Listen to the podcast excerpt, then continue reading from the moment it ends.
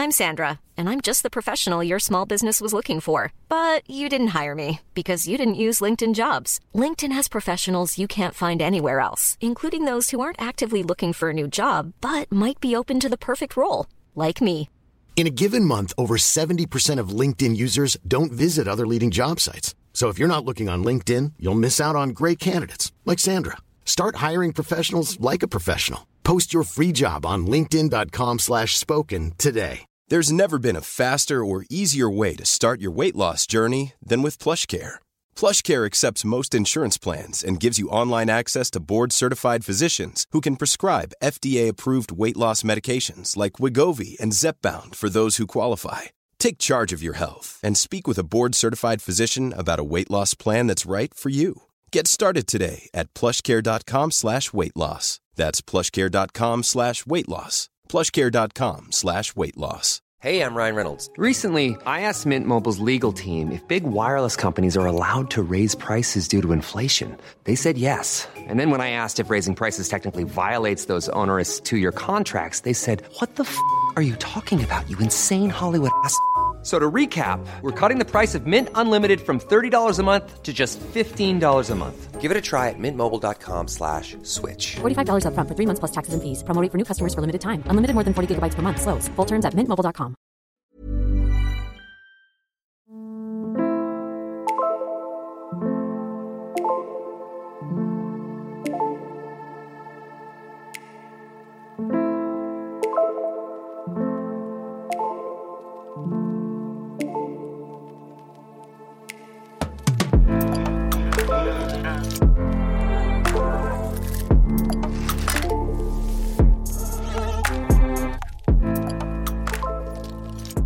سلام. منم باس سیدینم و این اپیزود سی و یک پادکست پرس است. تو پادکست پرسه من از کنجکاویام گشت و گذارام و پرسه هام لابلای کتابا میگم. اپیزود سی و یک پادکست پرسه در تیر ماه 1401 منتشر میشه. این قسمت از پادکست پرسه با اپیزود قبلی که من تا حالا منتشر کردم یه فرق داره. تو این قسمت من یه مهمون ویژه دارم. آقای دکتر عرفان خسروی دعوت منو قبول کردن و اولین گفتگوی پرسه رو با ایشون انجام دادم. امیدوارم بتونم از این به بعد از این گفتگوها بیشتر داشته باشم. یه خبر تازه هم دارم. اولین شماره خبرنامه پرسه منتشر شده که خیلی براش هیجان دارم. حالا آخر اپیزود بیشتر دربارش میگم. اما مهمون این اپیزود. عرفان خسروی دکترای جانورشناسی داره. به قول خودش چون حتی دوست نداشته برای علم جون حیوونا رو بگیره کار علمیش رو روی فسیل دایناسورها، پستانداران و خرچنگها متمرکز کرده. از 20 سال پیش نویسندگی علمی رو توی مجله دانشمند شروع کرده و بعدم به دانستنی ها ملحق شده. حدود یه ده سالی هم هست که دبیر تحریریه و دبیر علمی این مجله بوده. تو نشریات و مجله های دیگه هم مثل دانشنامه، شهر کتاب، مجله نجوم و گاهی هم کرگدن مقالاتی درباره ترویج علم می نویسه. چند هم کتاب داره مثل فرهنگنامه دایناسورها، جانورشناسی مقایسه‌ای و همینطور عصر طلایی دایناسورها که این آخری برای کودک و نوجوانه. منتظر یه کتاب جدیدم از ایشون هستیم به اسم تکامل تکنگاره‌ای درباره مرگ و شاید زندگی که امیدوارم زودتر منتشر بشه و بتونیم بخونیم. از کارهای دیگه ایشون باید به مدرسه پالئوگرام اشاره بکنم که برای آموزش و ترویج علوم طبیعی تأسیس شده مثل تکامل، تاریخ طبیعی، محیط زیست و جانورشناسی. با عرفان خسروی درباره تکامل صحبت کردم. ایشون درباره یک بخشی از تاریخچه این نظریه تو فضای فکری ما در ایران گفتن و همینطور بعضی سوء برداشت و سوء تعبیرها رو از نظریه تکامل توضیح دادن. بشنویم گفتگوی من با عرفان خسروی.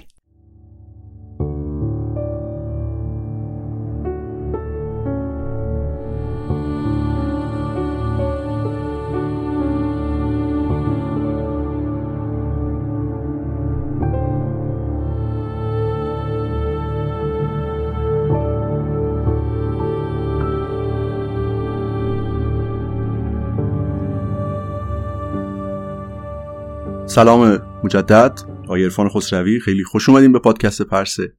من خوشحالم که دعوت منو پذیرفتید. این اولین گفتگوی پادکست پرسه است و امیدوارم گفتگوی خیلی خوبی بشه. سلام عرض می‌کنم خدمت شما و شنوندگان عزیز این پادکست. من منم خیلی ممنونم که بنده رو دعوت کردین. خواهش می‌کنم برای من باعث مباهات و افتخاره. لطف دارید. اولین سوالی که من به ذهنم می‌رسه در مورد تکامل. اول اینم بگم که شنونده ها بدونن که از کجا داریم شروع می‌کنیم. من چهار اپیزود در مورد نظریه تکامل منتشر کردم. یک پرونده تحت عنوان فقط یک نظریه.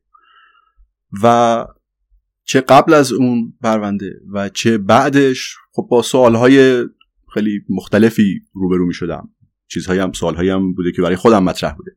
خب گفتم اینا رو از شما بپرسم. یکی از اولین ها برای من اولین سوال ها اینه که چرا انقدر کنار اومدن با نظریه تکامل انگار سخته برای آدم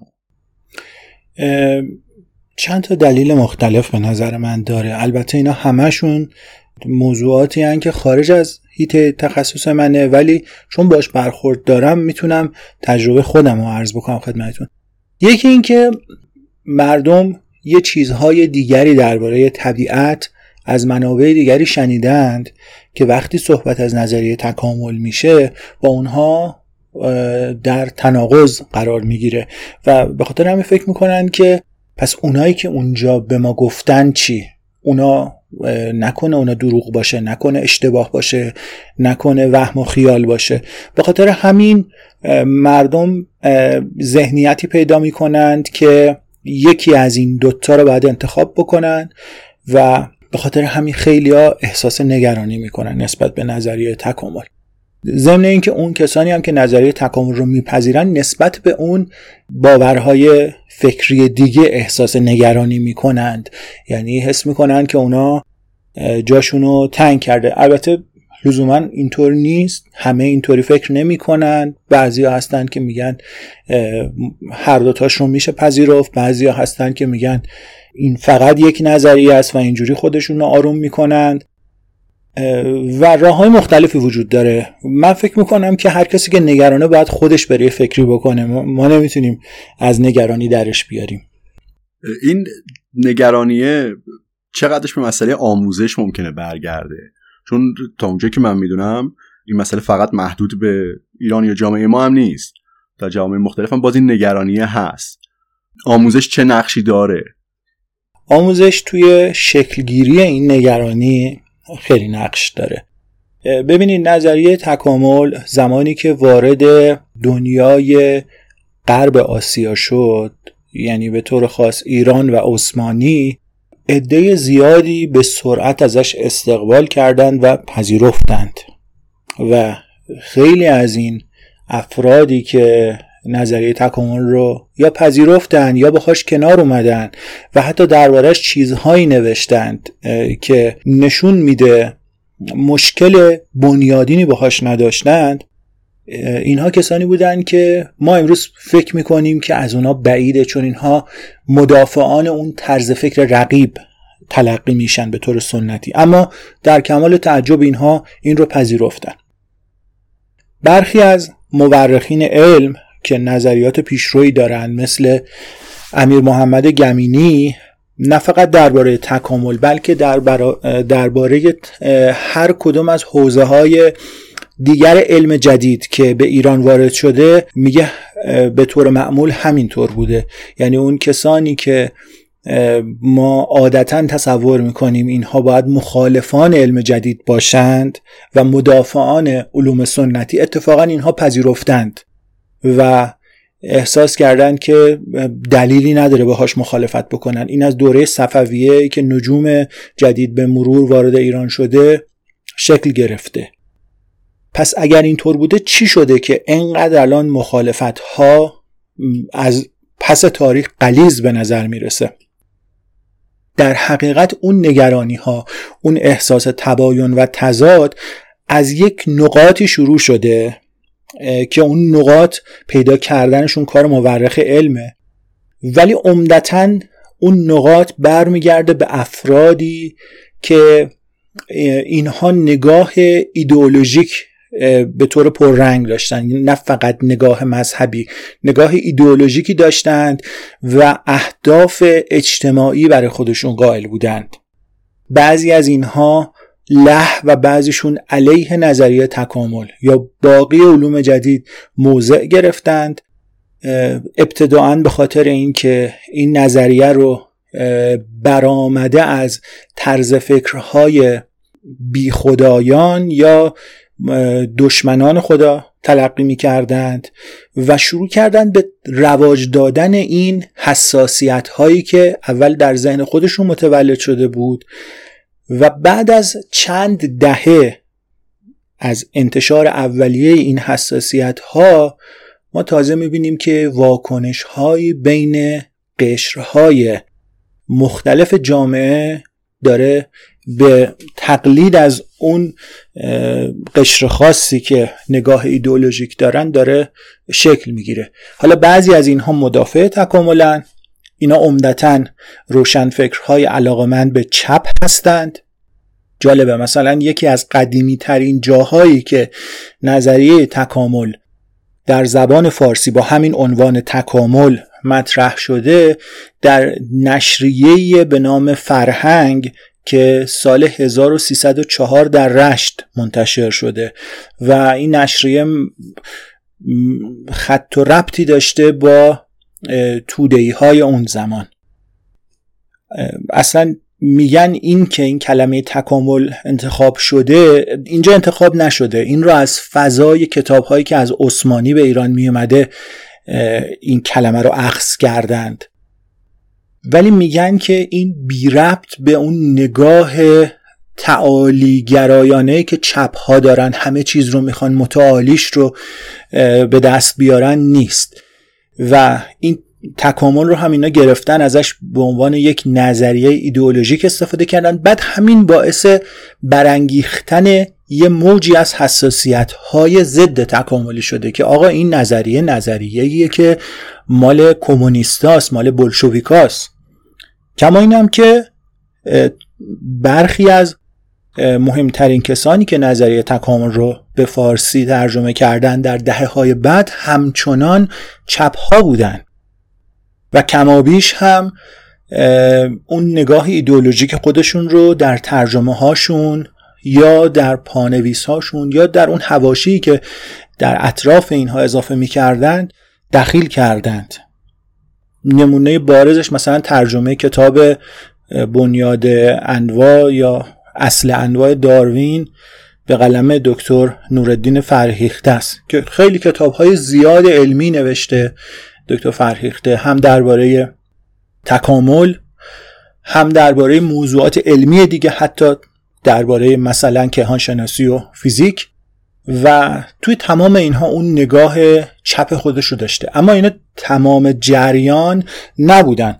بعضی از کسانی هم که درباره تکامل نوشتند قلم زدن و سهم بسزایی داشتن در ترویج این نظریه علمی در فضای علمی ایران اینها هیچ گرایش سیاسی یا چپی نداشتن مثل دکتر محمود بهزاد که واقعا چند آب شسته تره. نوشته های ایشون درباره نظریه تکامل چند آب شسته تره از اون چپ ها یه عده دیگه هم بودند که اینها کاری به کار سیاست و چپ و راست و اینها نداشتند و مثل دکتر بهزاد هم دقدقه ترویج علم نداشتند. دکتر بهزاد دوست داشت که علوم جدید رو ترویج بده و مردم رو با اینها آشنا بکنه. به خاطر همین کلی کتاب نوشت و ترجمه کرد از جمله درباره تکامل و چیزهای دیگه. اما کسانی دیگری هم بودند که درباره تکامل قلم زدند با اینکه نه علاقمند خاص به علوم طبیعی یا زیست شناسی یا تکامل بودند نه گرایش چپ داشتند. گرایش سیاسی دخیلی در این ماجرا نداشتند اینها کسانی بودند که تکامل رو به عنوان یک نظریه علمی روز یک نظریه علمی که شایسته پرداخته شدن هست بهش پرداختند. ترجمه های خوب بعد متوسط از کتاب های درباره تکامل از حتی از اواخر دوره قاجار در ایران شروع شده بود رساله هایی در واقع درباره تکامل نوشته شده بود و به خصوص در مطبوعات دوره قاجار حرف های زیادی له و علیه تکامل وجود داشت که اینا به نظر من خیلی سخته که بگیم اینها شاعبه های سیاسی داشته. بیشتر در همون فضای ترویج علم و صحبت کردن از علوم روز و اینها اومدن بهش پرداختن و این جریان تا همین امروز ادامه داره. خیلی از کسانی که به این نظریه پرداختن نه لزوما زیست شناسن نه لزوما چپن نه کاری به این نگرانی ها و اون تضادها و اینها دارن و نظریه تکامل رو به عنوان یک نظریه می‌بینن که باید در موردش صحبت بشه. اینها هم نباید نادیده گرفته بشه. برای دوستانی که علاقه مندن در این مورد بیشتر بدونن من پیشنهاد می‌کنم مقالات دوستم آقای محمد معصومی رو درباره تاریخ نوشته هایی که درباره نظریه تکامل بوده به خصوص از اواخر دوره قاجار مطالعه بکنن. هم در یک کانال تلگرام داره محمد معصومی هم در اینستاگرامش و البته مقالات پژوهشی که در جاهایی مثل نشریه تاریخ علم دانشگاه تهران یه نشریه پژوهشی مقالات خیلی ارزنده و تحقیقی چاپ کرده متنهایی رو دیده و گزارش کرده که پیش از این دیگران اصلا از وجود اینها خبر هم نداشتند. ایشون برای اولین بار اومده این نوری تابونده که ما یک چنین تاریخچه درباره این نظریه داشتیم. این نکته که راجع به رابطه نظریه تکامل و ایدولوژی چپ گفتین رو من بهش بر نخورده بودم و یه جوری مخالفش رو من دیده بودم. مثلا مثل ماجرای تروفیم لیسنکو که اونجا ما می‌بینیم دیدگاهی که لیسنکو معرفی می‌کنه توی شوروی یک دیدگاه کاملا ضد تکاملیه و اتفاقا از منشأ ایدئولوژی چپ داره میاد و به حال یک نتایجی هم داره دیگه. وارد صنعت کشاورزی شوروی میشه آثار مخربی داره. و در کنارش یک عده‌ای هم از دانشمندای و متخصصای ژنتیک و دانشمندای زیستشناسی تکاملی اونجا ظاهرا پاکسازی میشن. اما این وجهش رو من نشنیده بودم و نمی‌دونستم. امروز الان شرایط بحث های مربوط به نظریه تکامل رو چجوری می‌بینید شما؟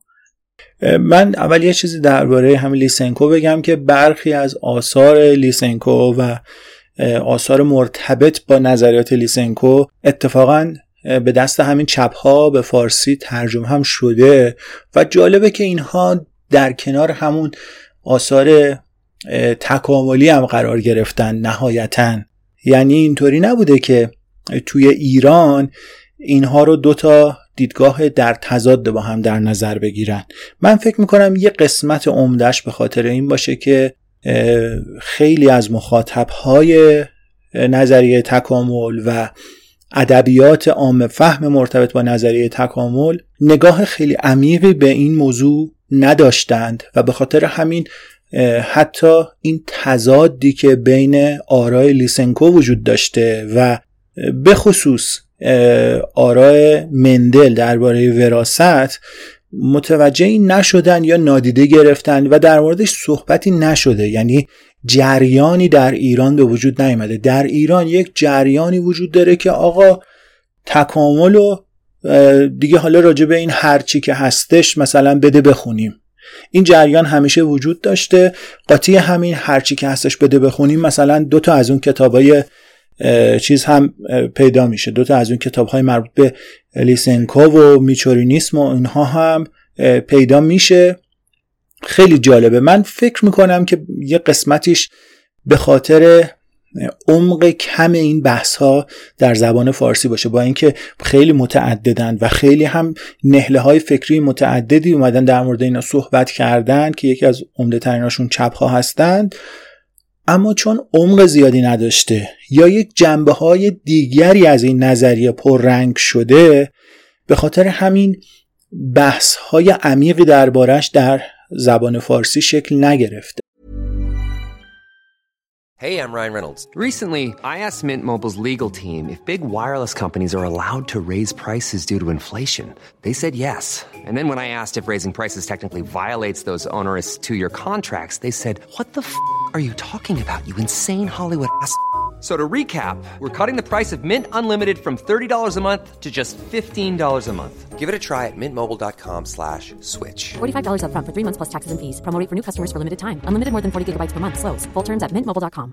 Ready to pop the question and take advantage of 30% off? The jewelers at BlueNile.com have got sparkle down to a science with beautiful lab-grown diamonds worthy of your most brilliant moments. Their lab grown diamonds are independently graded and guaranteed identical to natural diamonds, and they're ready to ship to your door.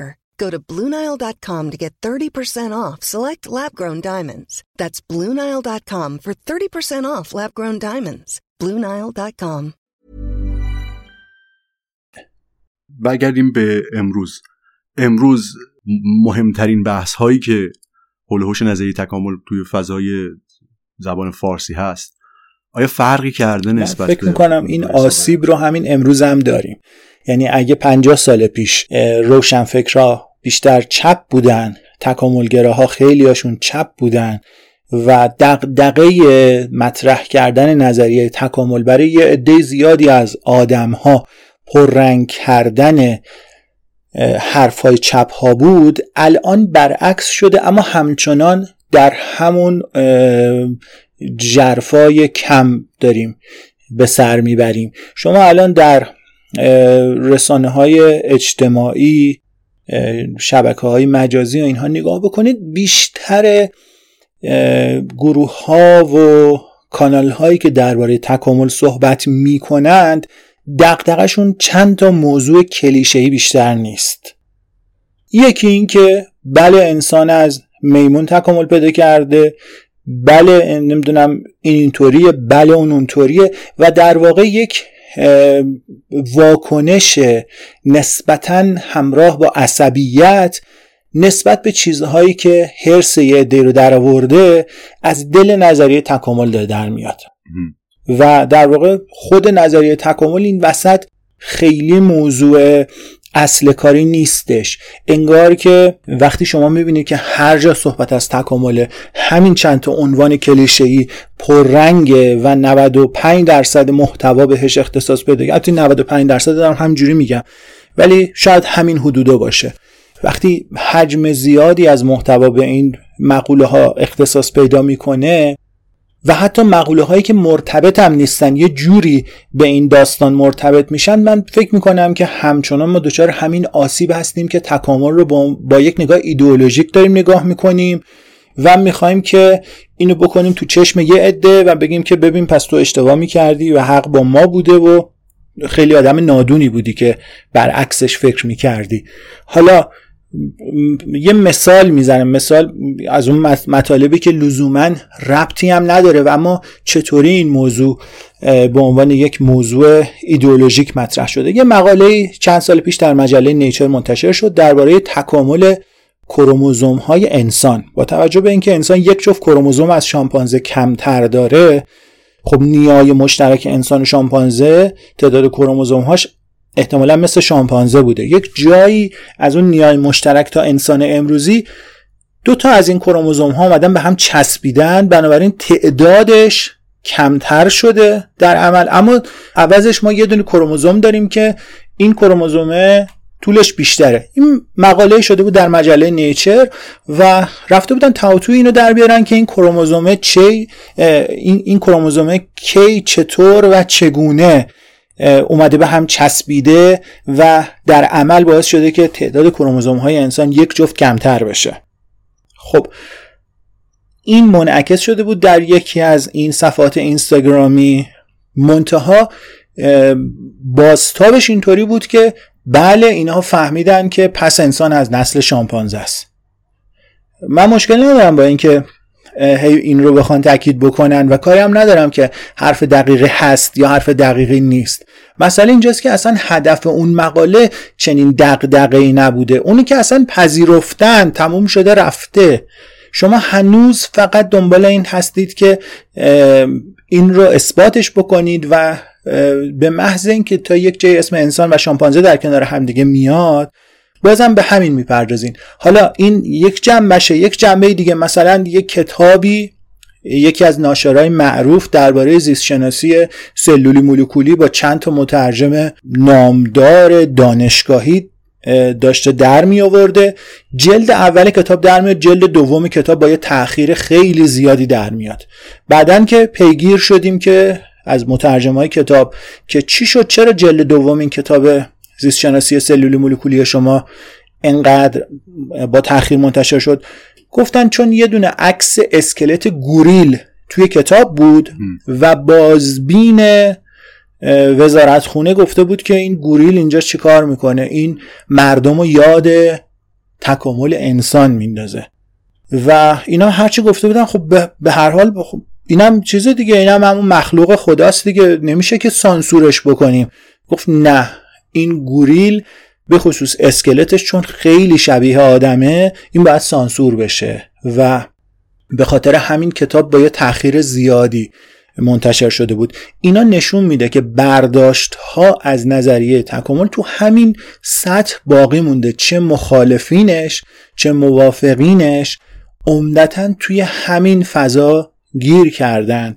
و خب توی یک همچین فضایی شما اگر بخواین راجع به موضوعات خیلی فنی و جدی تکامل صحبت بکنید احتمالا خیلی از این کسانی که سر و دست میشکنن برای اون روی کرده سطحی دیگه استقبال نمی کنند و به نظر من یه قسمتیش برمیگرده به این اینکه چرا تا الان انقدر سطحی باقی مونده یه قسمتش برمیگرده به کمکاری کسانی که خودشون رو مروج علم می‌دونن نویسنده مترجم باید بیشتر درباره جنبه های عمیقتر این نظریه صحبت بشه تا آروم آروم گوش ها عادت بکنه. دیگه اصلا الان مسئله ترویج نظریه تکامل و قبولوندنش به نظر من نیست. هر کسی که می‌خواد بفهمه و قبول بکنه بلافاصله اینو متوجه میشه و هر کسی هم که می‌خواد متوجه نشه اون تکلیفش مشخصه. الان باید درباره مسائل جرفتری صحبت کرد و اینها رو باید ترویج کرد. دیگه ما وظیفمون این نیست که بیایم به مردم درباره تکامل انسان همچنان تذکر بدیم. من دوباره برمیگردم به اون سوال هایی که بعد از انتشار اون چند تا اپیزود هی باشون مواجه می شدم و یه بخشش ریشه این سوال ها الان توی صحبت های شما بود. اما یکی دیگه از سوال های خیلی پرتکرار این بود که خب اولش پس چی؟ یعنی اینکه باشه قبول شما داریم یک مکانیزمی رو توضیح می‌دید که این فرایند تغییر رو توصیف میده و توصیف می‌کنه و شرح میده. خب اصلا از کجا شروع شده؟ ما الان چی می‌دونیم از نقطه شروع؟ اول من بگم که اون نقطه شروع ربط وسیقی به ماهیت نظریه تکامل نداره و ما با هر نقطه شروعی که بخوایم فرض بکنیم تو ذهنمون بازم ناچاریم که دست به دامن نظریه تکامل بشیم تا از اون نقطه فرضی برسیم به جایی که امروز تنوع زیستی کره زمین رو داریم می‌بینیم. اما فرضیه هایی وجود داره که این فرضیه ها در طول دهه های اخیر به خصوص خیلی سبک سنگین شدند. بارها در موردشون صحبت شده نقد شدن بررسی شدن آزموده شدند و یکی از مشهورترین و قدیمی ترینشون که امروز شاید خیلی دیگه جدی هم گرفته نشه فرضیه اوپارین بوده که همون در فضای سالهای قبل از انقلاب بارها مثلا کتابهاش ترجمه شده. حداقل من فکر کنم دو سه تا کتاب از دو سه تا ترجمه مختلف از یک کتاب اوپارین به فارسی ترجمه شده. چند نفر جداگانه این کار کردن. اوپارین حتی دعوت شده به ایران در دانشگاه پهلوی. اونجا سخنرانی کرده در مورد این نظریش اون کسانی که اون زمان تو دانشگاه شیراز بودن این خاطره رو دارن که اوپارین اومده بود توی دانشگاه در این مورد صحبت می‌کرد. و فرضیه اوپارین درباره اینه که چطور چند تا عامل فیزیکی و شیمیایی مثل مثلا یه قوس الکتریکی یا چند تا ماده بیوشیمیایی خیلی ساده که چند تا ماده غیر بیوشیمیایی خیلی ساده که انتظار داریم در جو اولیه زمین وجود داشته باشه. اینها در کنار همدیگه موادی به وجود میارن که ما اینها رو دیگه در هیته بیوشیمی بررسی می‌کنیم. و این فرضیه اوپارین که میگم حالا محلی از اعراب نداره نه اینکه رد شده هنوز هم ما می‌دونیم که این اتفاق افتاده میفته و یه نقش پررنگی هم داشته. اما خیلی چیزهای بیشتری هم در مورد این ماجرا می‌دونیم. اینکه مثلا چه بستری در این داستان دخیل بوده. آیا این در آب اتفاق افتاده یا در شکاف بین صخره ها اتفاق افتاده؟ مواد معدنی مختلف چه نقش های کلیدی داشتند به عنوان تسهیلگر شیمیایی در این داستان؟ و بحث های از این جنس. یک فرضیه دیگه فرضیه که در واقع اون نقطه آغاز رو حل نمی‌کنه. کلا پاکش می‌کنه و میگه که اون نقطه آغاز رو شما اصلا فرض کن از یک جای دیگه اومده. این نظریه میگه که احتمالا حیات در کیهان در کل کائنات چند میلیارد سال قدمت داره و چند میلیارد سال پیش که فاصله بین کهکشان ها و ستاره ها کمتر بوده امکان رد و بدل شدن اجرام بین ستاره ای بین منظومه ای راحت تر بوده و چه بسا بذر حیات از منظومه های خورشید منظومه های ستاره دیگری به زمین رسیده باشه.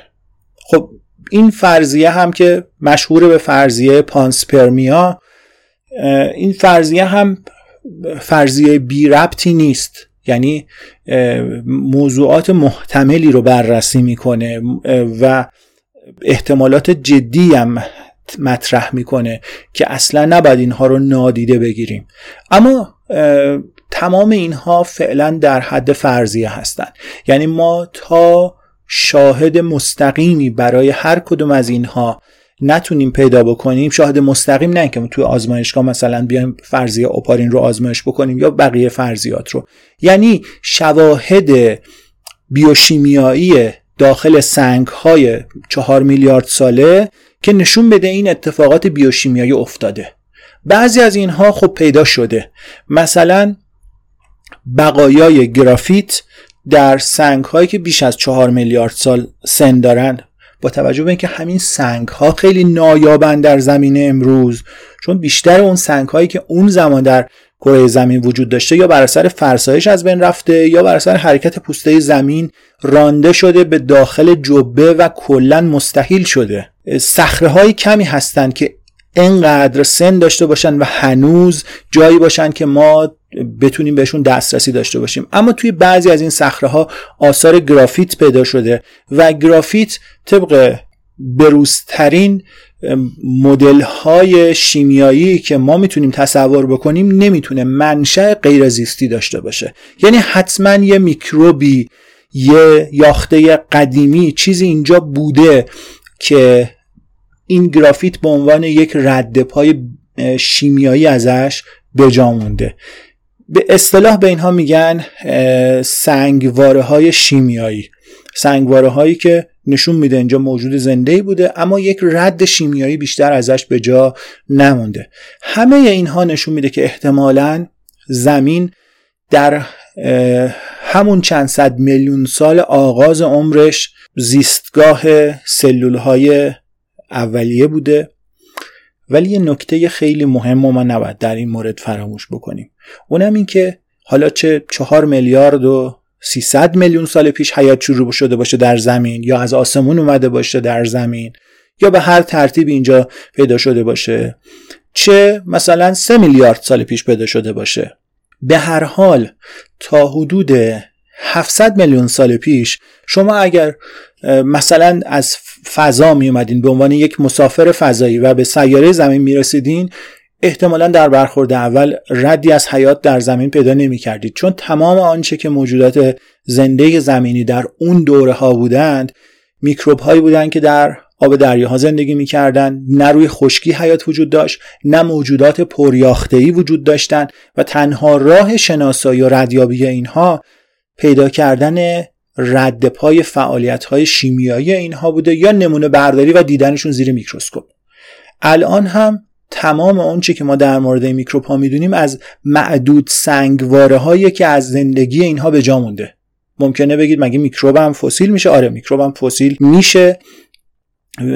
توی حالت های مختلفی می‌تونه به فسیل تبدیل بشه. از اون فسیل های شیمیایی که به شکل گرافیت بگیرید تا میکروب هایی که به صورت یک لایه به اصطلاحی لایه جرم در میان روی سنگ ها اینا مثلا فعالیت های بیوشیمیایی می‌کنن و یه رسوباتی رو از زیر خودشون به جا می‌گذارند که همین امروز هم این میکروب ها دارن این کارشون رو می‌کنند و میلیاردها سال پیش هم داشتن می‌کردن این کارها رو و از روی این رسوباتی که به زیر خودشون به جا می‌گذارن یه پشته هایی به جا می‌گذارند که به اصطلاح بهشون میگیم استروماتالیت از روی اینها ما می‌تونیم متوجه بشیم که آره اینجا حیات وجود داشته این شکلی هم بوده فتوسنتز هم می‌کرده. اما شرایطی نبوده که مثلا شما فکر کنید موجوداتی که توی کتاب های علمی به عنوان موجودات قدیمی زمین مطرح میشن تو اون دوره ها کلا وجود داشته. نه تمام این قصه ها تازه از 700 میلیون سال پیش شروع شده. یعنی از زمانی که موجودات پریاخته پیدا شدند و به سرعت به سرعت خیلی خیلی زیاد متنوع شدند و به خشکی اومدند. یکی از سوالها همینه که این روند انفجاری چرا اصلا انفجاریه؟ چرا ما با یه مثلا رشد خطی مواجه نیستیم که دو تا گونه دو تا به تعبیر گونه داریم بعد این تبدیل بشه به سه تا گونه بعد بشه چهار تا گونه به واسط خطی بره بالا. چرا اینجوری انفجاری رشد می‌کنه تنوع؟ ببینید شما فرض کنید که یه چند تا بچه نشستن دارن گل بازی می‌کنن. تا زمانی که اون ماده که دارن باش بازی می‌کنن فقط گله یا سنگ یا خاکه اینا چند جور بازی می‌تونن بکنن؟ همومک درست بکنن بعدش هم دورش بچرخن همومک مورچه داره و اینا. همین. یا مثلا چی اینجوری سنگا رو مینداختن بالا؟ یا قل یا قلدوقل و اینا. حالا این بچه ها رو آروم آروم بهشون مواد بیشتری برای بازی کردن بده. بهشون قطعات چوب بده میخ بده چسب بده یا یکم پیچیده ترش کنیم. بیام بهش قط... به بچه ها قطعاتی بدیم که به صورت پیش ساخته طوری طراحی شدن می‌تونن به همدیگه پیچ بشن بسته بشن چفت بشن مثلا مثل لگو یا مثل مکانو. بعد ناگهان می‌بینی اون بچه که تا دیروز داشته همومک مورچه داره بازی می‌کرده یا داره جر سقیل درست می‌کنه موشک درست می‌کنه و یه چیزایی می‌سازه که تا دیروز اصلا به فکر خودش هم نمی‌رسید. یک همچین داستانی درباره تکامل موجودات زنده هم اتفاق افتاده.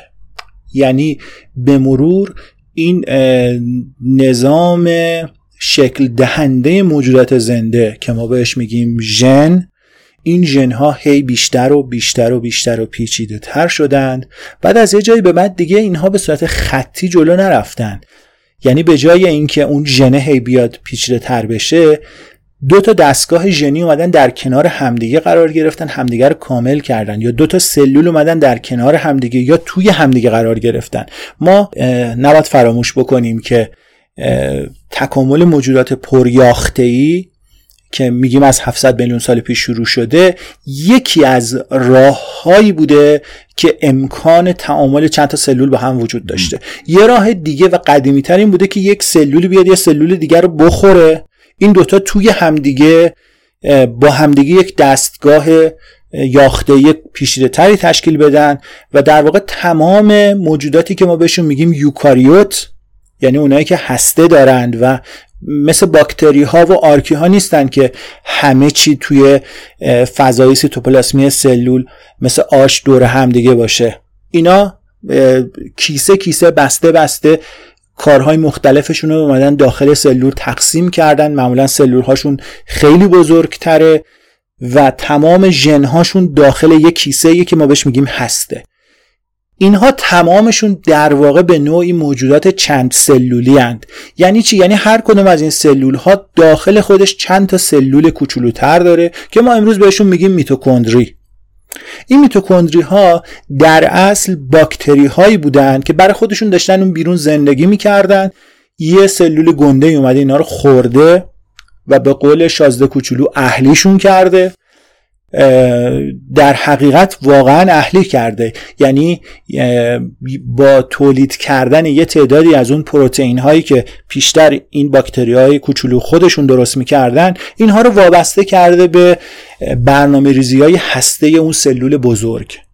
و اونها هم دیدن که خب اون مواد که داره به دست ما می‌رسه به مرور توانایی تولید اون پروتئین ها رو از دست دادن. ژنهاشون خاموش شده حذف شده و اینها رام شدن اینها اهلی شدند برای اینکه فقط می‌تونن تو اون سلول بزرگه زندگی بکنن. حالا این میتوکندریه تو تمام یوکاریوت ها از جمله تو انسان وجود داره. دیدین کرونا می‌گیرید بعد حال نداری تا مثلا چند ماه خسته و بیحالی و کسلی. یکی از دلایلش اینه که میتوکندری های داخل بدن بعد از بیماری کرونا آسیب می‌بینن و سوخت و ساز بدن ما به عهده اینهاست. اینا هستن که قندی رو که سلول های ما مصرف می‌کنه در واقع دارن مصرفش می‌کنن و از این واحد های کوچکتر انرژی درست می‌کنن که داخل سلول ها قابل مصرفه. اگر اینها تعدادشون کم بشه یا مریض بشن سوخت و ساز در تمام بدن افت می‌کنه و ما احساس می‌کنیم که حال نداریم. پس با توجه به یک همچین قصه هایی این پیچیدگیه همینطوری داشته زیاد و زیاد و زیادتر می شده یه قسمتیش به صورت خطی داشته زیاد می شده یعنی باکتری که امروز وجود داره این باکتری از پس هزاران هزار جهش و انتخاب طبیعی در هر بازه زمانی کوتاهی که شما تصور بکنید داره میگذره. اما تمام این تغییرات خطی هن. میان روی همدیگه در امتداد همدیگه انباشته میشن. بنابراین ما حس می‌کنیم که این باکتری هنوزم همون باکتریه که مثلا پارسال بود یا پیرارسال بود یا یک میلیارد سال پیش بود. در حالی که این داره تغییر می‌کنه.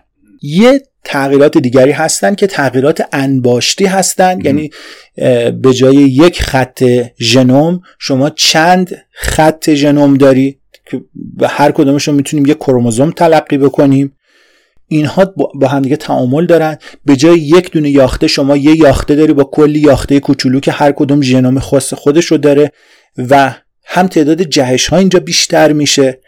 همین که اگر تا دیروز یک ژنی جهش پیدا می کرد و این باعث خراب شدن اون یاخته می‌شد و اون جهش و اون یاخته و همه چی رو حذف می کرد وقتی شما از اینا چند تا رشته مختلف داشته باشی می‌تونه ژن اصلی رو همچنان داشته باشه اون ژن جهش یافته رو هم نگه داره شاید برای یک روز مبادایی به درد خورد.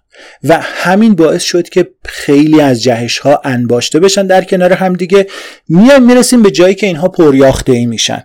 وقتی پریاخته ای میشن این داستان رو دیگه شما به توان چند هزار برسون. سرعت تغییرات دامنه تغییرات و امکاناتی که می‌تونن داشته باشن به شدت زیاد میشه. فرقش رو اگه بخوام یه مثال خیلی ملموس بزنم. فرقش اینه که مثلا یه بچه بیاد با ملودیکا یا با این ارگای دستی یه آهنگ مثلا ساده ای رو بخواد بنوازه یا اینکه یک سمفونی پیچیده ای رو شما با ارکستر بزرگ اجرا بکنید. چقدر امکانات اونجا بیشتره. اصلا یه چیزهایی رو نمی‌تونید از یه چیزهایی که سمفونی می‌تونه داشته باشه رو شما نمی‌تونید روی دونه ساز تنها داشته باشید. داستان پیچیده شدن حیات هم همینه. یعنی از زمانی که اینها پریاخته ای شدند عوامل متعددی از جمله برای اینکه شکل بده به بدن این موجودات پریاخته ای اینها شروع کردن توی این ژنها ریخت شناسی موجود زنده رو کد کردن. اینکه بچه مگس شبیه مگس عذاب در میاد و بچه عروس دریایی شبیه عروس دریایی عذاب در میاد این علتش اینه که طرح و نقشه و الگوی بدن هر کدوم از این موجودات داخل ژنومش حک شده و به صورت فشرده و امپیتری هم حک شده به خاطر اینکه این ژن یه چیز گرونی خرج داره. و رفتن بهاش خطر داره. بنابراین هر چقدر اطلاعاتی که می‌تونه روش باشه فشرده تر باشه بهتره. خب حالا اون لگوه بود که مثال زدم گفتم بچه ها با لگو چیا درست می‌کنن؟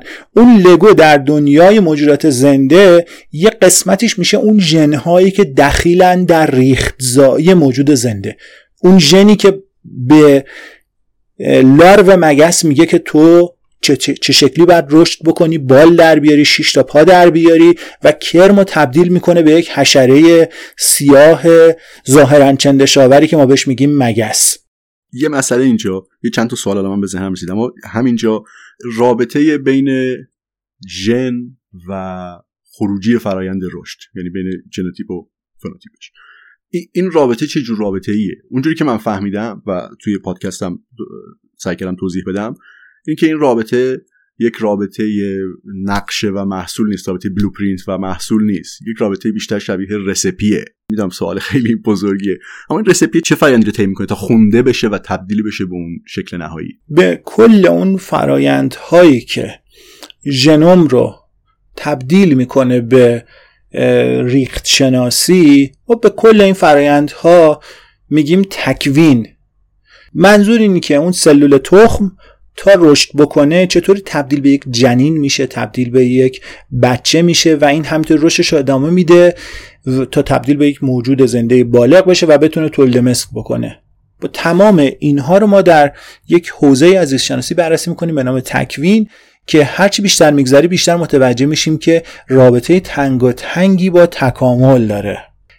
چرا رابطه تنگ و تنگی داره؟ به خاطر اینکه یک قسمت زیادی از تغییرات تکاملی مربوط به اتفاقاتی که توی اون زمان داره میافته اتفاقاتی که در حین رشد جنین در حین تعیین تکلیف شدن سرنوشت سلول ها در حین تعیین شدن ریخت شناسی اون موجود داره رخ میده.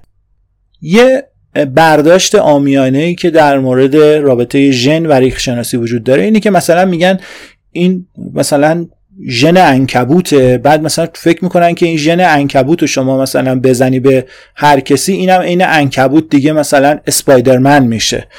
بازم حالا ببین این تعبیر رو هم موافقین هم مخالفین دارن. یعنی از اسپایدرمن بگیر تا اون آقای دکتر حکیمی که مثلا می‌گفت فکر می‌کرد ژن انکبوت رو می‌زنن به شیر بز بعد مثلا میدن آدما بخورن بعد این ژن انکبوت میره توی بدن آدما بعد اینا عین انکبوت میشن و مثلا مسخ میشن و چی میشن. این برداشت کاملا غلطه. یعنی اون ژن انکبوت هیچ چیزی توش وجود نداره که انکبوت و انکبوت بکنه.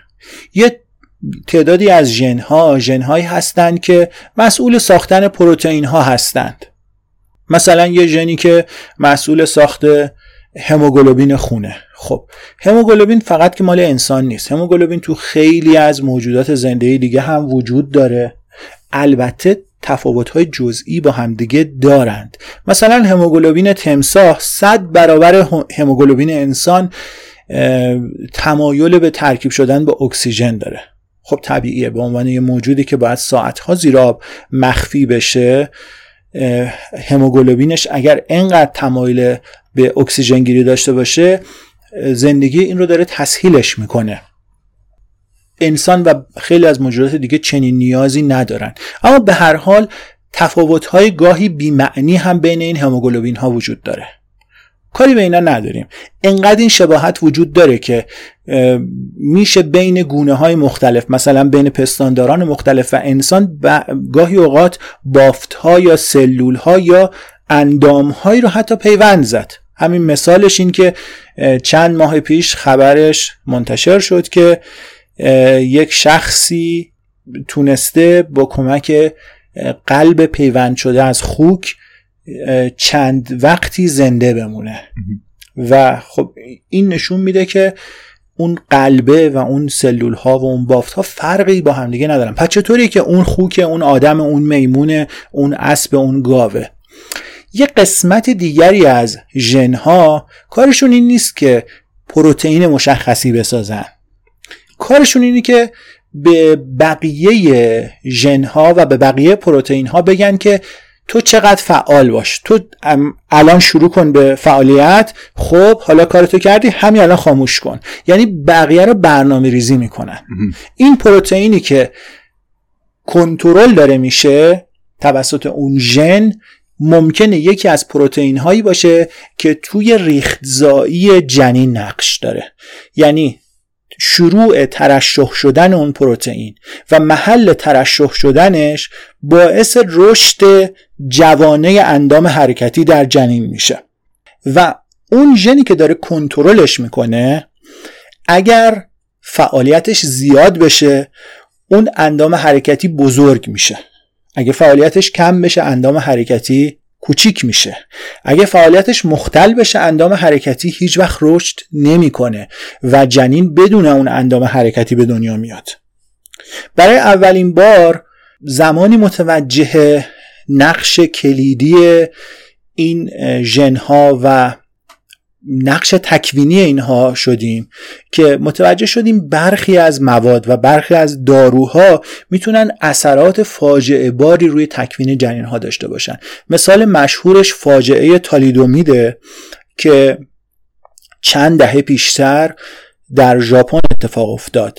یک داروی فکر کنم داروی ضد افسردگی تولید شد به نام تالیدومید که برای مدتی به فروش می رسید و بعد از چند ماه فکر می کنم جنین هایی که بدون دست و پا متولد می شدن به نحو فاجعه باری در ژاپن زیاد شدند. و خب یکی از نگرانی های عمده زمان بارداری افسردگی های زمان بارداریه. بنابراین خیلی از مادرها از این داروی تالیدومید استفاده می‌کردن در حین بارداری و همینها بچه هاشون موقعی که به دنیا آمدن بدون دست بدون پا یا با دست و پاهای خیلی کم رشد یافته بودند.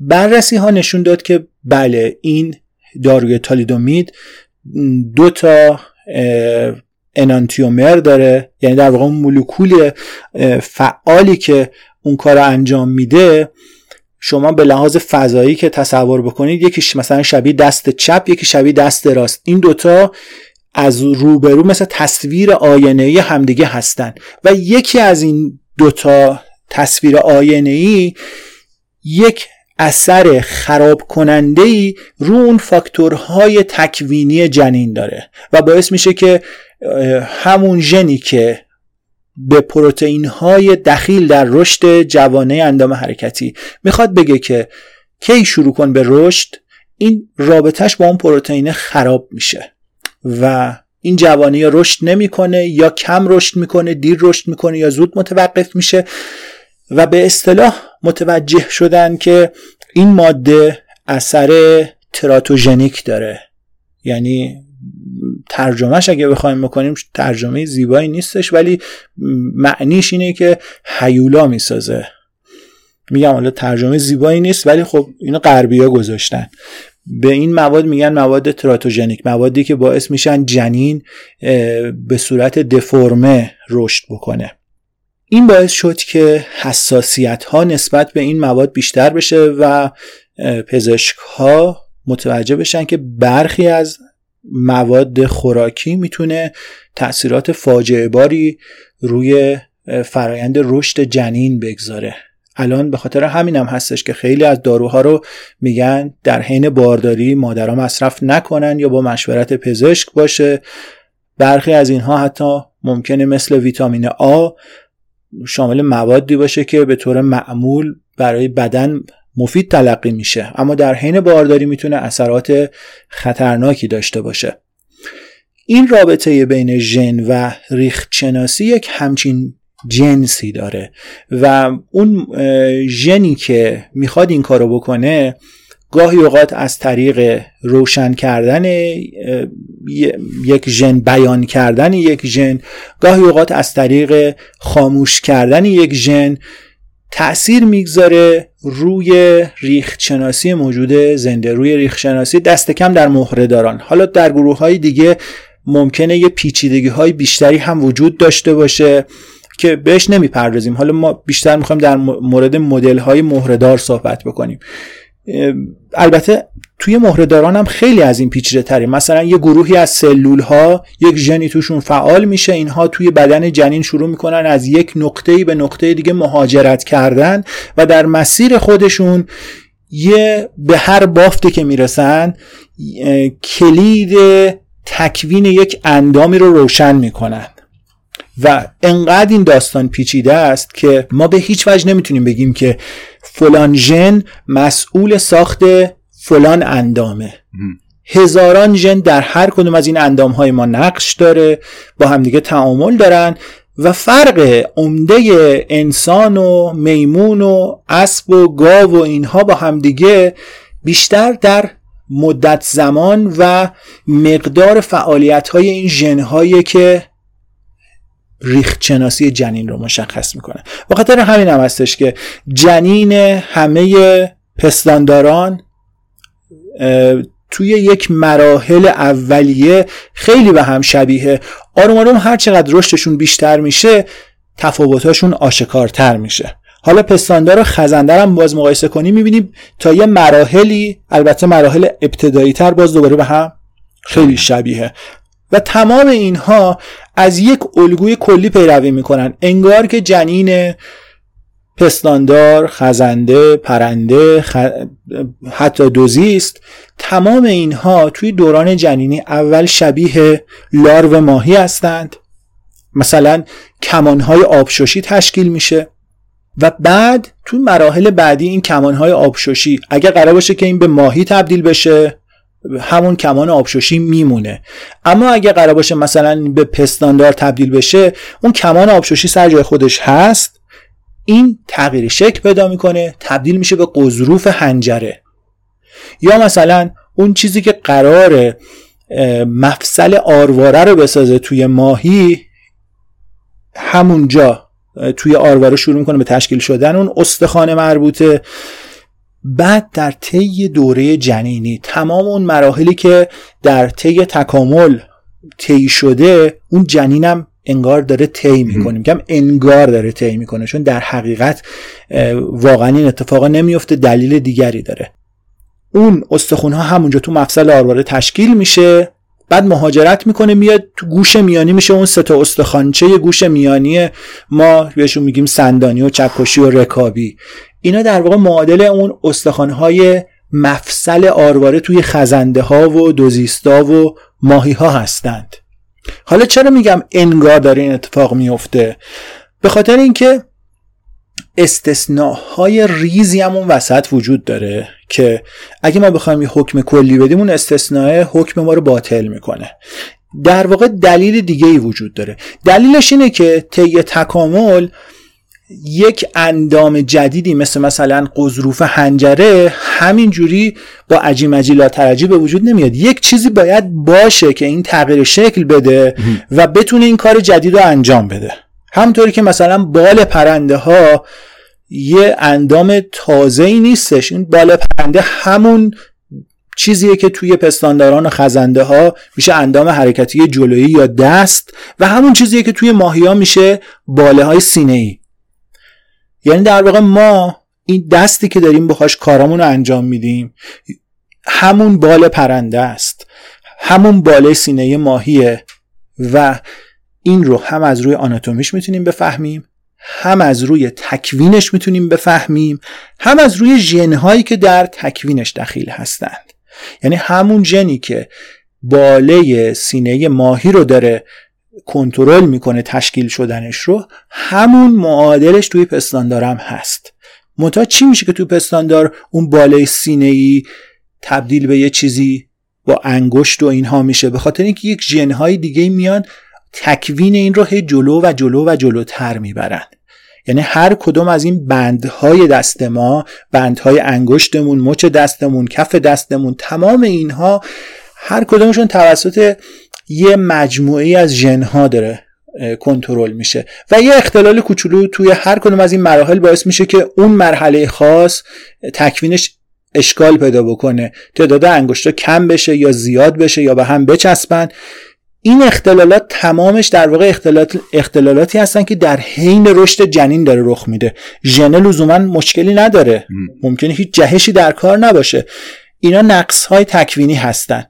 موقع تکوین جنین یک ماده وارد فضای تکوین شده وارد فضای بدن جنین شده.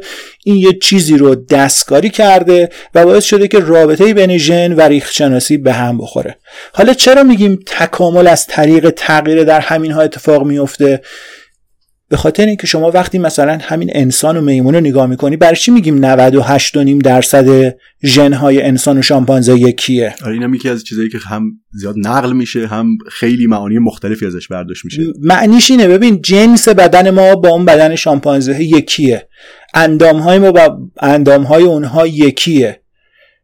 فرقمون اینه که یه چیزایی توی انسان بزرگتره یه چیزایی تو شامپانزه بزرگتره. توی انسان پس سر و مغز بیشتر رشد می‌کنه تو همون دوره جنینی. توی شامپانزه صورت و پوزه بیشتر رشد می‌کنه. خب چرا این مهمه؟ به خاطر اینکه شما اگه جنین شامپانزه و جنین انسان نگاه بکنید می‌بینید که خیلی به هم شبیه حتی در بد و تولد هم به هم شبیه یعنی شما اگر جمجمه نوزاد تازه متولد شده شامپانزه رو بذارید کنار جمجمه نوزاد تازه متولد شده انسان می‌بینید فوقالعاده به هم شبیه یه قسمتی از تفاوتها تازه بعد از اینکه اینها متولد شدن تو ادامه رشدشون داره رخ میده. اونی که قرار شبیه ما بشه دیگه صورتش بیشتر از این رشد نمی‌کنه. صورتش کوچولو و جمع جور میمونه. پوزش همینجوری به صورت پهن و کوتاه باقی میمونه. عوضش پشت کله هی بزرگ میشه. اونی که قراره مثل شامپانزه بشه مغزش بیشتر رشد نمی‌کنه. عوضش صورتش هی بزرگ و بزرگتر میشه. اون تفاوت کوچولو در واقع تفاوت بین اون ژنهایی که دارن تنظیم می‌کنن که میگه کجا بیشتر رشد کنه کجا کمتر رشد بکنه. ماده خامش یکیه. تنها تفاوتی که اینها با همدیگه دارن در میزان بزرگ و کوچیک شدن جاهای مختلفه. شما الان توی توصیفتون از سه دسته شاهد مختلف اسم بردیم برای اینکه نشون بدیم که این دوتا جنین یا این دوتا موجود با هم مرتبطن. یکی خود ریختناسی جنین بود یکی ژنهای دخیل بود و سومیش چی بود؟ یادم تکوینشون. خود فرایند تکوینشون. بله. خب حالا این اگه بخوایم یه خورده تو مقیاس بزرگتر ببینیمش رو کل درخت حیات. این درختی که امروز حالا در نسخه های مختلف با گرافیک های مختلفی کشیده میشه. اولا از کی این ایده به این شکل تکاملیش مطرح شد؟ و یه سری سوء تفاهم هایی همراه به خودش داره که می‌خواستیم می‌خواد راجع به اینا صحبت بکنیم. اینکه بالاتر به معنای پیچیده تره آیا بالاتر به معنای بهتره بالاتر به معنای متعالی تره خب چند تا چند تا سوال شما دوستم جواب همه اینا رو به ترتیب بدم. یعنی یکم جابجا بشم. عرض کنم که یه سوالتون این بود که این از کجا این طرح درخت مانند رابطه خیشاوندی موجودات زنده اومد. یه نکته جالب من, من بگم که جزو کچفهمی های تاریخی درباره تکامله. میگن نظریه تکامل پیش از داروین هم بوده. که okay okay okay. از جمله مثلا لامارک در مورد اینکه موجودات زنده تغییر می‌کنن چیزهایی گفتند و نوشتن مثلا شما اگر برید در کشور فرانسه هر جا که صحبت از تکامل هست توی پاریس یه Jardin des Plantes دارن که توش موزه تاریخ طبیعی فرانسه و اینها هستش. بعد اونجا این کله لامارک رو گذاشتن که این واضح نظریه تکامله. و در واقع یه جورایی می‌خوان خودشون رو صاحب این نظریه بدونن. اما یه نکته مهم اینجاست که تا پیش از داروین هیچ کدوم از کسانی که درباره تغییر پذیری موجودات زنده صحبت می‌کردن قائل به این نبودن که همه موجودات زنده با هم دیگه فک و فامیل هستن همه با هم خیشاوندن. از جمله مثلا لامارک اعتقاد داشت که بله هر کدوم از این گروه ها هر کدوم از این شاخه ها به طور جداگانه زندگی رو شروع کرده و به طور جداگانه داره تکامل پیدا می‌کنه. بنابراین یک نگاه خطی یک نگاه تعالی گرایانه قایت گرایانه نسبت به تکامل داشت و تصورش درباره این موضوع این بود که این موجودات اونهایی که متعالی تر تلقی میشن چون زودتر تکاملشون رو شروع کردن تو این مسابقه زودتر وارد شدن و اونایی که دیرتر وارد شدن مثل کرم ها و بند پایان و اینها اینها به این دلیل تکامل یافته نیستند و پست تلقی میشند که اینا دیرتر زندگی رو شروع کردن. یعنی یک روند خطی رو می‌دید یه روند خطی بعضی جلوتر هم بعضی عقب بله و این روند خطی اولا قایتگرا بود یعنی قراری که مهرهداران برسه به انسان. انسان همون اشرف مخلوقاتیه که منتها در امتداد تکامل مهرهداران وجود داره. ماهی ها دوزیستان خزندگان پرندگان و پستانداران در رأس اینها هم انسان. طبیعیدان ها به طور کلی همینطوری فکر می‌کردن. و تصورشون یک نگاه خطی و نردبانی بود از کی؟ از یونان باستان. یعنی از زمانی که افلاتون و ارسطو و اینها زندگی می‌کردن اینا طبیعت رو همینجوری می‌دیدند و تفسیر می‌کردند. و اسم این شکل تفسیر کردن طبیعت رو هم گذاشته بودند نردبان طبیعت اسکالا ناتورای. البته اونا یونانیشو می‌گفتن نمی‌دونم چیه توی لاتین میگن اسکالا ناتورای یعنی نردبان طبیعت.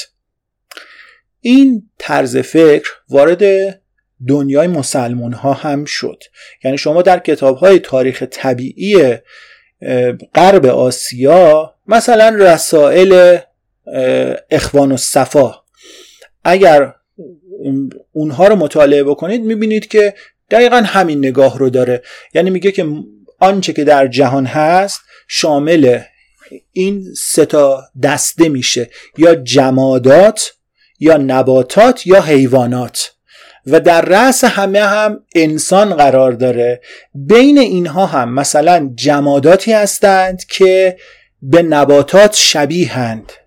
یعنی سنگ هایی که به اصطلاح احجار شریفه هستند یا شبیه گیاهند یا خلقتشون مثلا در نیمه راه رسیدن به نباتات بوده. حالا منظورشون شاید مثلا سنگ های قیمتی بوده شاید منظورشون سنگواره ها بوده شاید منظورشون شبه سنگواره هایی بوده که الان هم زیاد مردم پیدا می‌کنن مثلا رسوبات نمک های معدنی رو که به شکل مشبکی تو سنگ ها رفته فکر می‌کنن اینا مثلا فسیل یه جور گیاهه.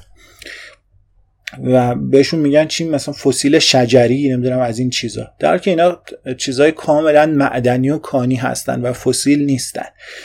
یا شاید مثلا منظورشون یه چیزهایی مثل پنبه کوهی بوده کانی هایی مثل پنبه کوهی که به خاطر نرم بودن و رشته رشته بودن شبیه بافت های گیاهی به نظرشون می‌رسیده. اما به هر حال اینجوری فکر می‌کردن که اینها جمادن منتها جمادات متعالی که شبیه نبات میشن.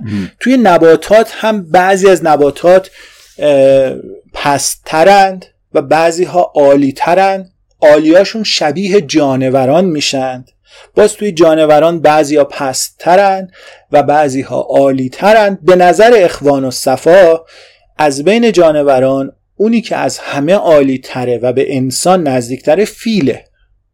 عجیب. خب به خاطر اینکه حیوان با شعوریه و هر کسی که با فیل سر و کار داشته اینو فهمیده که این حیوان خیلی چیزا رو می‌فهمه معرفت داره شعور داره مهربونی سرش میشه دوستی و رفاقت و اینها سرش میشه و تمام اینها مثلا از سگ و بقیه حیوانات اهلی خیلی در فیل پررنگتر هم هست.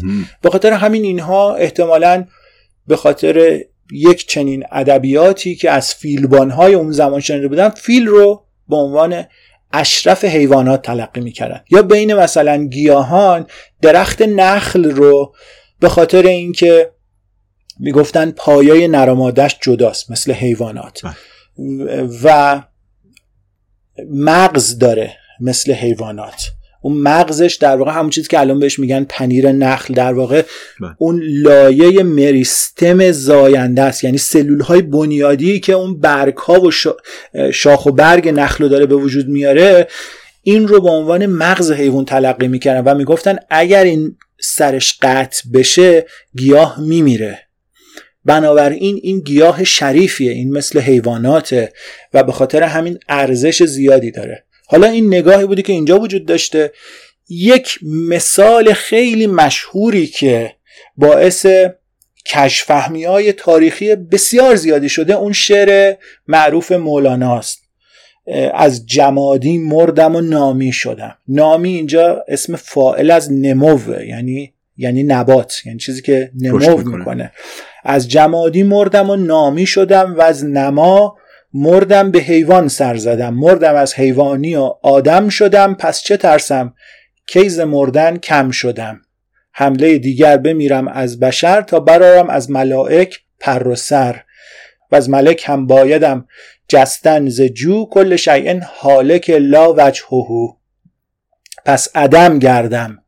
عدم چون ارغنون گویدم که نا الیه راجعون. این شعر خیلی شعر قشنگیه ولی هیچ ربطی به تکامل نداره. مولانا هم نگاه تکاملی نداشته.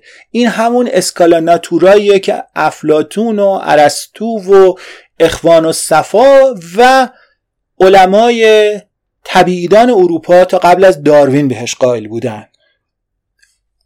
همین رو در کتاب سیستما ناتورای لینه هم ما می‌بینیم. لینه مشهور به عنوان پدر علم ردبندی موجودات زنده که البته اینم به نظر من سخن گذافیه به خاطر اینکه خود لینه کتابش رو از روی کتاب کسانی مثل مثلا ابوالعباس نباتی نوشته که پیش از لینه در اسپانیای اسلامی گیاهان دورور خودش رو طبقه بندی کرده بود. و لینه هم تمام اون تحقیقات پیشینیان خودش رو اومد جمعآوری کرد و یک سر و سامونی داد و یک قوانینی براش وضع کرد. منتها اروپایی ها تصمیم گرفتن همه به جای تشتت های بعدی از هر چی که لینه بگه پیروی بکنن. و این در واقع لینه کسی بود که بقیه اون چیزی که امضا لینه امضا کرده بود بقیه پذیرفتند. بگن قبل از لینه هم خب طبقه بندی می‌کردن و همه این داستان ها بود. خود لینه چطوری فکر می‌کرد؟ لینه هم همینجوری فکر می‌کرد. یعنی لینه تصور می‌کرد که بعضی از موجودات پستن بعضی عالی هستند و احتمالا لینه تصور می‌کرد که یک رابطه خیشاوندی مثلا بین گربه و پلنگ و ببر و شیر و گربه وحشی و اینا وجود داره. با توجه که این همه اینها رو در جنس فلیس طبقه بندی کرده بود. مثل امروز نبود که مثلا یه جنس پانترا داشته باشیم که شامل شیر و ببر و پلنگ و اینها بشه یه جنس فلیس داشته باشیم و کلی جنس های دیگه. لینه تمام اینها رو تحت عنوان فلیس طبقه بندی می‌کرد و اینها رو با همدیگه خیشاوند می‌دونست احتمالا. اما نگاهش همین بود که موجودات زنده در یک نظام بزرگی در طبیعت هستند که این شاخه های مختلفی داره.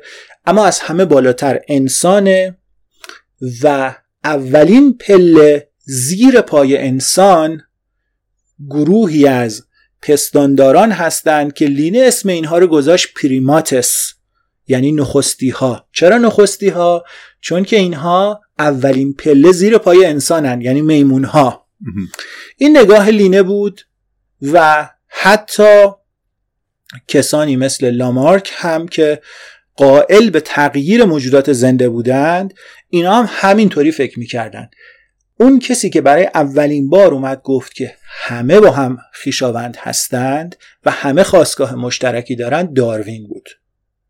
داروین با این نظریاش خیلی چیزها رو دگرگون کرد. ما تا اسم داروین میاد فقط در مورد انتخاب طبیعیش صحبت می‌کنیم. اما داروین حرفهای خیلی مهمتری هم زده. انتخاب طبیعی صرفا یکی از فرضیه هایی که داروین مطرح کرده و خیلی هم فرضیه زیبایی درست هم هست کار می‌کنه. داریم با چشممون هم می‌بینیم. اما غیر از این چیزهای دیگه هم گفته از جمله اینکه موجودات زنده با هم دیگه همه خیشاوندن و این طبعاتی داره. یکی از طبعاتش اینه که اگر همه با هم خیشاوندن پس خواستگاه واحدی برای حیات وجود داره.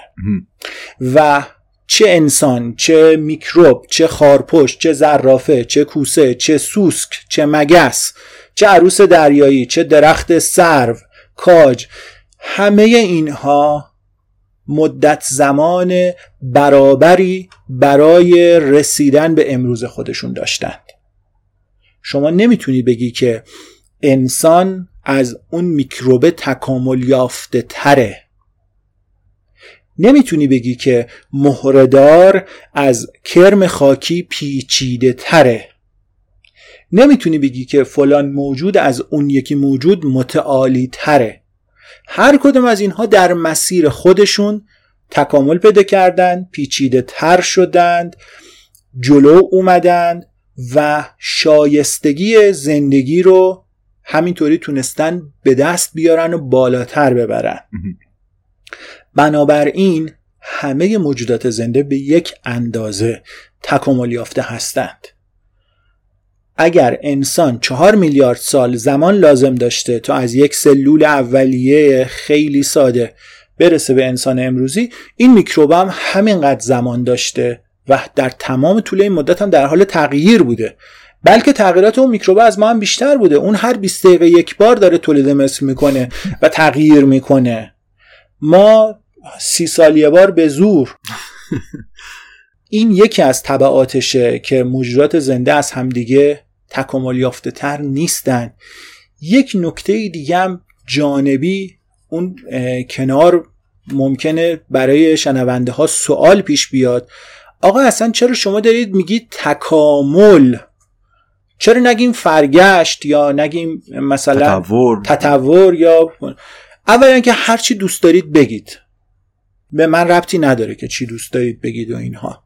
من چرا میگم تکامل؟ چون که بیشتر از 100 ساله که الان این کلمه در زبان فارسی داره به کار میره و من قائل نیستم به این که هر کلمه ای باید تمام بار معنایی رو که قرار به دوش بکشه در خودش منعکس بکنه. همونطوری که کلمه نسبیت هم نظریه نسبیت توی فیزیک رو منعکس نمی‌کنه و باعث کشف فهمی های ممکنه بشه. ما یه معلم ادبیات داشتیم می‌گفت نسبیت تو همه چی هست تو ادبیات هم هست و اینا.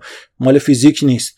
بنده خدا خب مشخصه که دچار کشف فهمی شده بود. اما این تقصیر اون فیزیکدانی که برای اولین بار اومد کلمه نسبیت رو اختیار کرد نیستش. حالا شما به جای این اگه رلاتیویتی هم می‌گفتی توی فارسی بازم ممکن بود باعث کشف فهمی بشه.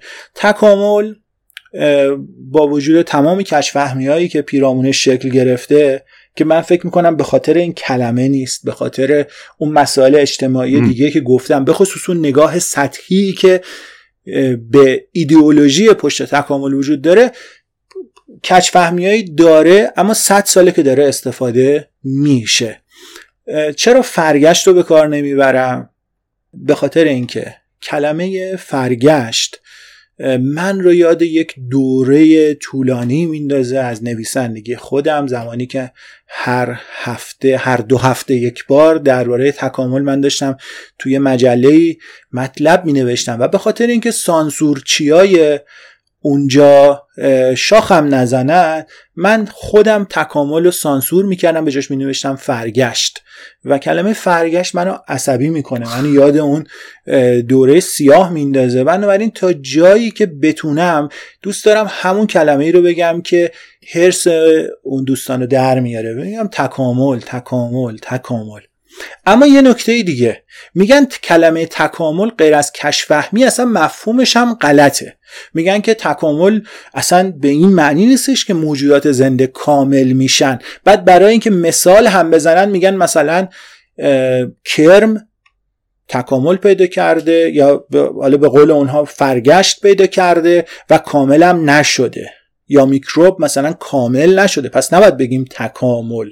یعنی باز دوباره پشتش اون نگاه کامل شدنه وجود داره. حالا من می‌خوام بگم که اصلا همین حرف خودش کشفهمیه.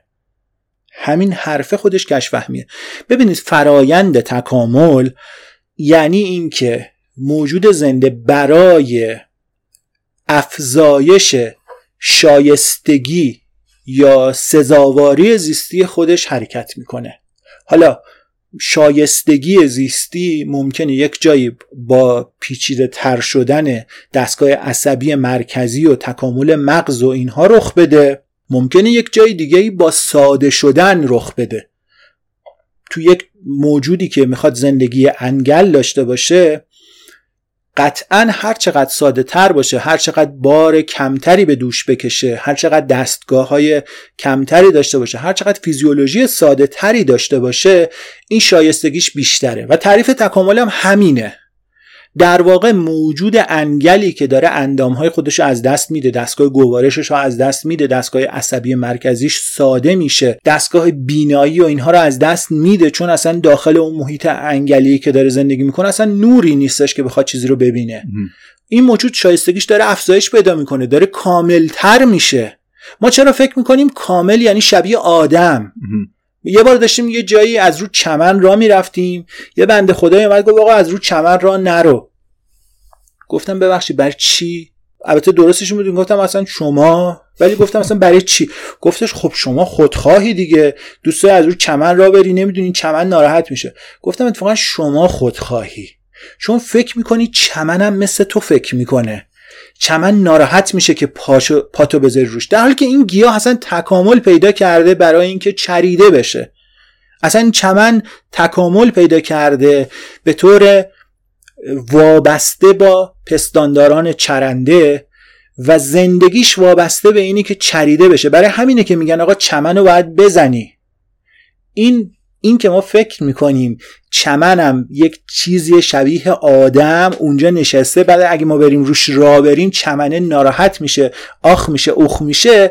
این نشون میده که ما اشتباهی داریم فکر می‌کنیم. ما فکر می‌کنیم که انسان محور جهانه و همه موجودات زنده یا شبیه آدمن یا ناقصن. اگه شبیه ما نیستن ناقصن. نه اصلا اینجوری نیستش. اون چمن زندگی خودشو داره اون کرم انگل هم زندگی خودشو داره و قرار نیست کمال اینها شبیه انسان باشه. این همون نگاه قایتگرایانه همون نگاه نردبانیه که فهمیدیم با وضع شدن نظریه داروین زیر سوال رفت. این قایتگرایی توی زیستشناسی داستان خیلی خندهداری داره. مثلا یه طبیعیدانی در رابطه با قایتگرایی خیلی جدی ها یعنی با یه نگاه قایتگرانه گفته بود که این هندونه و طالبی و خربازه که می‌بینید اینجوری روشون خطا هست اینا نشونه است. برای اینکه اینو شما باید قاچ کنی همراه خانواده بخوری. یعنی قایت کمال این میوه رو در این می‌دید که مثلا اینو یه کشاورزی به کنار خانواده قاچ کنه بخوره. و خب قطعا این در خودش خیلی پیشفرض های غلط زیادی داره. از جمله اینکه قایتی برای اون میوه در کاره. من اینو در مورد موز شنیده بودم. اینکه شکلش جوریه که بتونی راحت توی دست بگیری و راحت بتونی وارد دهن بشه. خب ببین این این قایتگرایی حالا ممکنه اینجا خیلی برای ما خندهدار به نظر بیاد. ولی همین که ما فکر می‌کنیم پرنده ها پر دارن برای اینکه پرواز کنند یا پرواز می‌کنن برای اینکه مهاجرت کنند تمام اینها در واقع مستاخهایی از نگاه همون نگاه قایتگراست نگاهی که فکر می‌کنه چیزهایی در جهان هستن برای اینکه یک هدف متعالی و یک قایتی باید داشته باشن. اصلا چنین چیزی نیست و قایت موجود زنده هم نه اینی که شبیه انسان بشه نه اینکه در خدمت انسان باشه.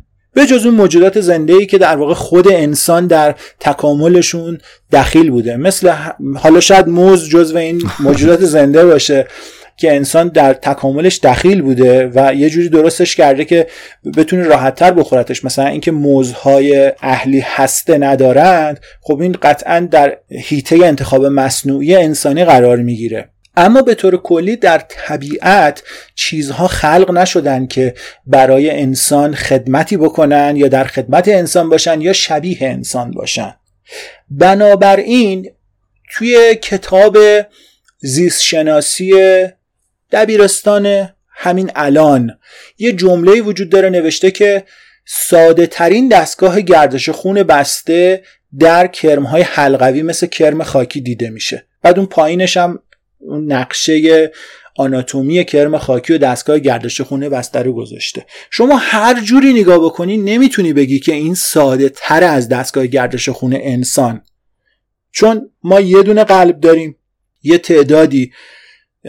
سرخ رگ ها و سیاه رگ های قلبی داریم که بعضی از اینها گردش سیستمیک هستن بعضی, بعضی از اینها میره به شش گردش ششی بعضی از اینها میره به بقیه بدن بهشون گردش سیستمیک. اما تو کرم خاکی تو هر کدوم از بندهای بدن شما یک قلب تپنده داری رگهایی که میاد وارد میشه رگهایی که خارج میشه یک رگ شکمی داری یه رگ پشتی داری بسیار پیچیده تره اما چرا نویسنده کتاب زیست شناسی امروز ما فکر کرده که باید بنویسه ساده ترین دستگاه گردش خونه بسته در کرم خاکیه؟ به خاطر اینکه این پیشفرض تو ذهنش وجود داره که خب کرم خاکیه دیگه نمیشه که بگیم از انسان پیچیده تره یا نمیشه که بگیم اینم مثل انسان همپایه انسان اینم گردش خونه بسته داره. پس باید بذاریم تو سرش.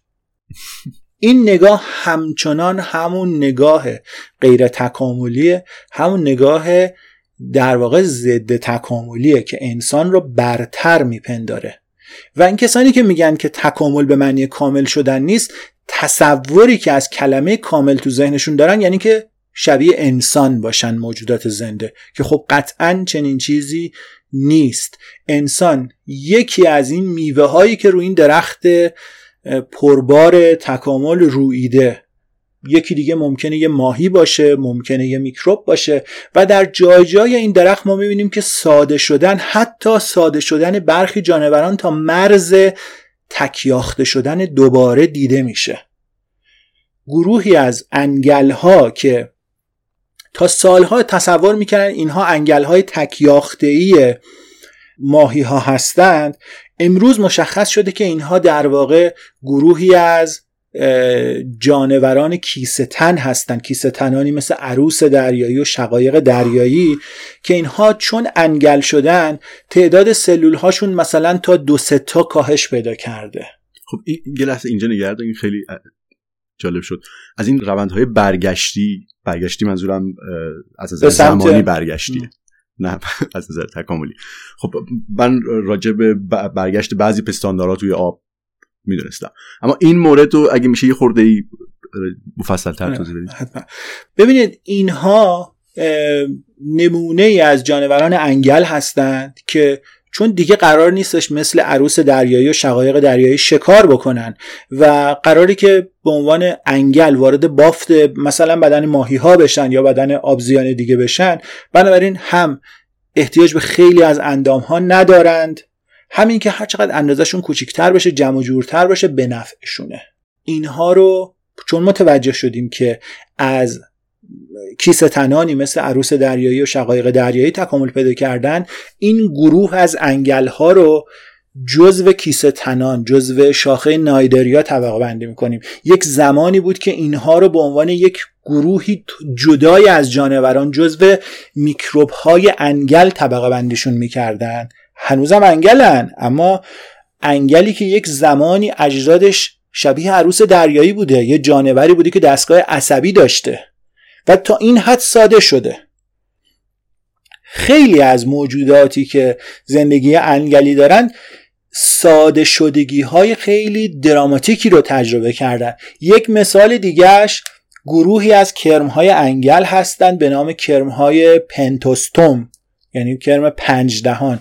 چون اینا در واقع روی سرشون غیر از اون خود دهن چهار تا بادکش دیگه هم دارن. یه کرمیه مثلا سفیدیه که اینا انگل دستگاه تنفسی مهرهداران خشکیزی هستن.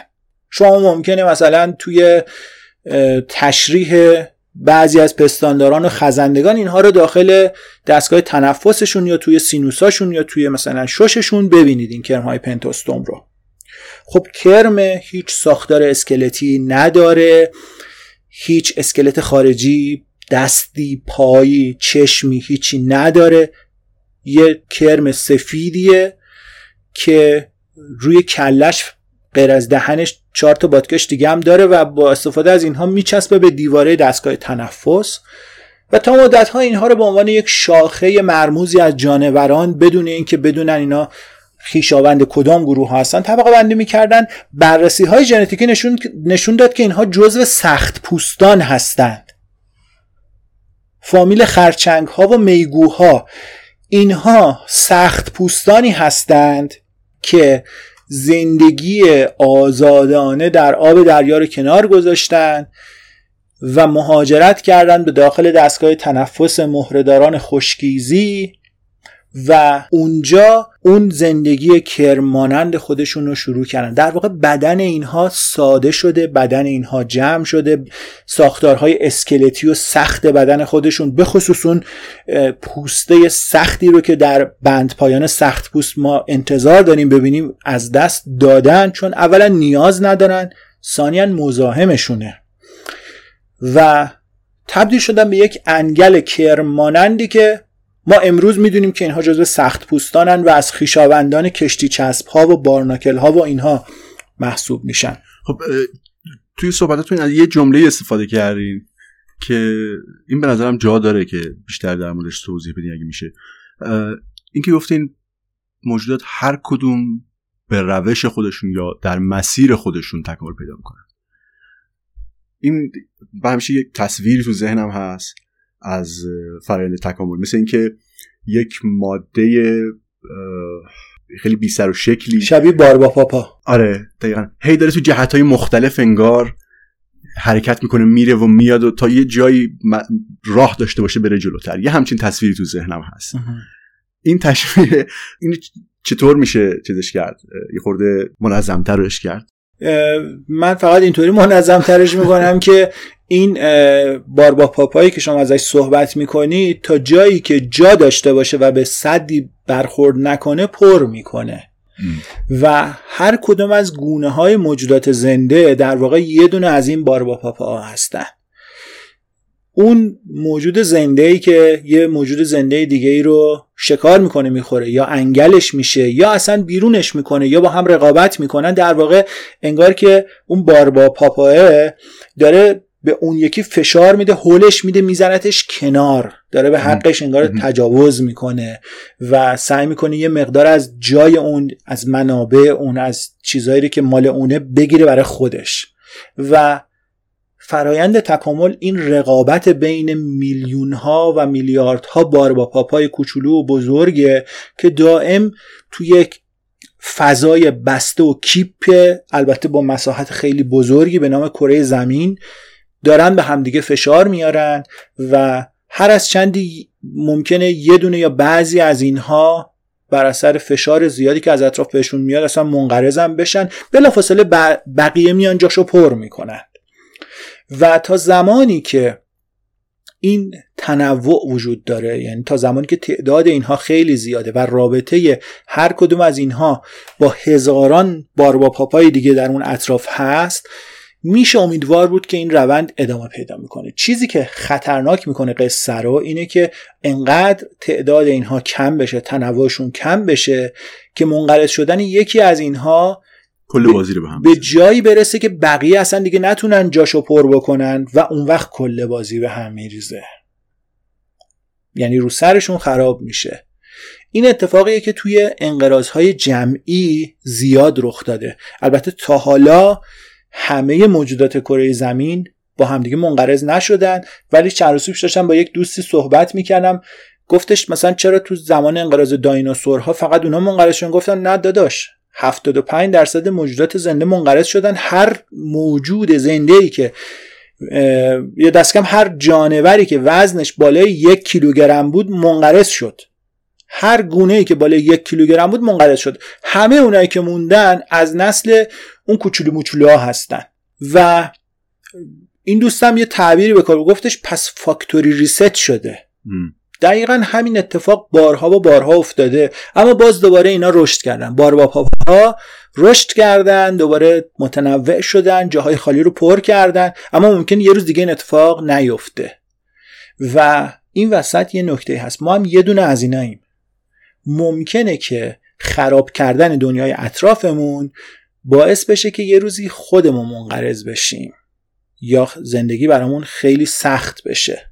این هم درس اخلاقی که از مطالعه موجودات زنده و تکاملشون می‌گیریم. اون هم اینه که اگه زیر پامونو خالی بکنیم یا بر سر شاخ بن ببریم یا ممکنه خودمون پرچیم پایین. میشه چند تا منبع فارسی زبان الان که به نظر شما یه خورده از اون سطحی نگریه دور باشه پیشنهاد کنیم به من؟ من به همه دوستانی که می‌خوان با تکامل آشنا بشن توصیه می‌کنم یک کتاب های درسی زیستشناسی رو بخونن. الان در زبان فارسی چند تا کتاب درسی خوب به فارسی ترجمه شده. البته ترجمه هاشون ایراد و اشکال زیاد داره به خصوص این جدیدا چون یه مقدار بزن در روی ترجمه کردن یه جاهایی رو غلط ترجمه کردن. اما به هر حال برای کسی که حال نداره انگلیسیشو بخونه بدک نیست. یکی کتاب زیستشناسی کمبله که نمی‌دونم چرا نوشتن کمپل. عجیبه. یه کتابی بود زمانی که ما نوجوان بودیم به نام دانش زیست شناسی که انتشارات مدرسه داشت سه جلدی بود و مطالبش از نظر برخی جنبه های زیست شناسی خب الان دیگه بروز نیست. اما اون قسمتش که مربوط به شناخت موجودات زنده و فیزیولوژی و تنوع زیستی و اینهاست اتفاقا خیلی منبع خوبی به شمار میره. و ترجمهش هم خیلی ترجمه بهتر و دقیقتر و درستتر و بیغلطتریه نسبت به این زیستشناسی کمبل که حتی اسمش هم اشتباه ترجمه کردن. و همینطوری افتاده سر زبون ها به هر کی میگی زیستشناسی کمبل میگه کمپل رو میگید. آقا کمپل؟ کی میگه کمپل؟ کتاب های آقای کاوه فیضاللهی دوست عزیزمون کتاب های خوبی درباره تاریخ طبیعی و تکامل به فارسی ترجمه کردند که اسم ایشون رو جستجو بکنید کتاب های خوبی پیدا میشه. اما به طور کلی من به همه دوستانی که می‌خوان درباره تکامل یاد بگیرن توصیه می‌کنم تکامل رو با منبع اصلیش که تاریخ طبیعیه یاد بگیرن. یعنی ما داریم در مورد تکامل موجود زنده صحبت می‌کنیم و بعد خودمون موجود زنده رو بشناسیم. همینجوری تو هوا در مورد یک پدیده و یک نظریه انتظایی صحبت نمی کنیم داریم در مورد تکامل همینا صحبت می‌کنیم. همین گوزن و زرافه و آهو و سرو و کاج و سرخس و سیکاد و اینها داریم صحبت می‌کنیم. پس بعد اینا رو بشناسیم. کتاب هایی که درباره تاریخ طبیعی هستند کتاب های جانور شناسی کتاب های گیاه شناسی کتاب که درباره تنوع زیستیه اینا منابع خیلی خوبی برای فهمیدن تکاملن. یه مثال خوب مثلا کتاب تنوع حیات ویلسون مرحومه. همین چند وقت پیش فوت کرد ویلسون. کتاب تنوع حیاتش که ترجمه آقای دکتر وهابزاده است. خیلی کتاب خوبیه ترجمه خیلی خوبی هم داره. و اصلا که ترجمه های آقای دکتر وهابزاده ترجمه های خوبی هستند برای فراگیری درست و جامع اونچه که به نظریه تکامل مربوطه. و همینطور ترجمه های آقای فیض اللهی همینا من به ذهنم می‌رسه. و بجز اینها آنچه که دیگر در بازار وجود داره تا حد زیادی یا بیش از حد ساده سازی شده یا بیش از حد مطالب غلط از اول توش وجود داشته. مثل بعضی از کتابایی که من جاهای دیگه نقد کردم و توضیح دادم که این نویسنده ای که مثلا در مورد تکامل فلان گروه نوشته اصلا صلاحیت نداشته و مطلبش کاملا غلط غیر مستنده بلکه حتی یه جورایی تقلب کرده یعنی یه جوری مطلبی رو از خودش در آورده در حالی که هیچ پشتوانه علمی نداره و همه فکر می‌کنن که او این خیلی علمیه. بنابراین اصلا من از اونها اسمی نمی‌برم و همین چندتایی که گفتم توی ذهنم بله. میدرخشه. یه مسئله یه موضوع دیگه هم بود که می‌خواستم بپرسم. همون اول ازش گذشتیم فرصت نشد سراغش بریم. مدرسه پالوگرامه. من در حد معرفی که شما خود توی اینستاگرام گذاشته بودین باش آشنا هستم. چه اتفاقی داره میفته اونجا؟ مدرسه پالوگرام در واقع از جایی شروع شد که من فهمیدم به جای اینکه فقط بخوام توی مدرسه و دانشگاه برای اون آدمایی که براشون تعریف شده که این درس رو بگذرونن برای آدمای دیگه هم در مورد هم چیزایی که دوست دارم صحبت بکنم. و توی این مدرسه هم برای بچه های کوچولو بچه های 5 ساله 6 ساله 7 ساله 8 ساله 9 ساله 10 ساله دیگه نهایتا 11 12 ساله. بچههایی که دوست دارن به بهانه موضوعات عام پسندی مثل دایناسور به اسم کلاس دایناسور شناسی و اینها و این کلاس هایی دارم که توی این کلاس ها هم براشون یه شمه از تکامل میگم هم درباره تنوع زیستی محیط زیست دقدقه هایی که ما امروز در مورد کره زمینمون داریم. و درباره انواع اقسام جانوران و گیاهان و فسیل ها و همه چی. مهرهدار بی مهره حشره هر چیزی که در واقع بچه ها سوال داشته باشن و من اونجا در موردش براشون صحبت می‌کنم. برای بزرگترها هم من سه تا دوره گذاشتم که الان در واقع ترم یکمون تقریبا تموم شده. داریم ترم دو رو شروع می‌کنیم. یعنی یه عده دوباره دارن ثبت نام می‌کنن و ظرفیت کلاسامون هم پر شده. الان برای ترم دو دیگه داریم شروع می‌کنیم. سه تا دوره است. یکی آشنایی با نظریه تکامله یکی دیگه تاریخ حیات در کره زمینه. یعنی دیگه اونجا من در مورد اینکه حالا انتخاب طبیعی اصلا یعنی چی و اینا صحبت نمی کنم در مورد این صحبت می کنم که 3 میلیارد سال پیش 2 میلیارد سال پیش 100 میلیون سال پیش 200 میلیون سال پیش چی شد تو کره زمین؟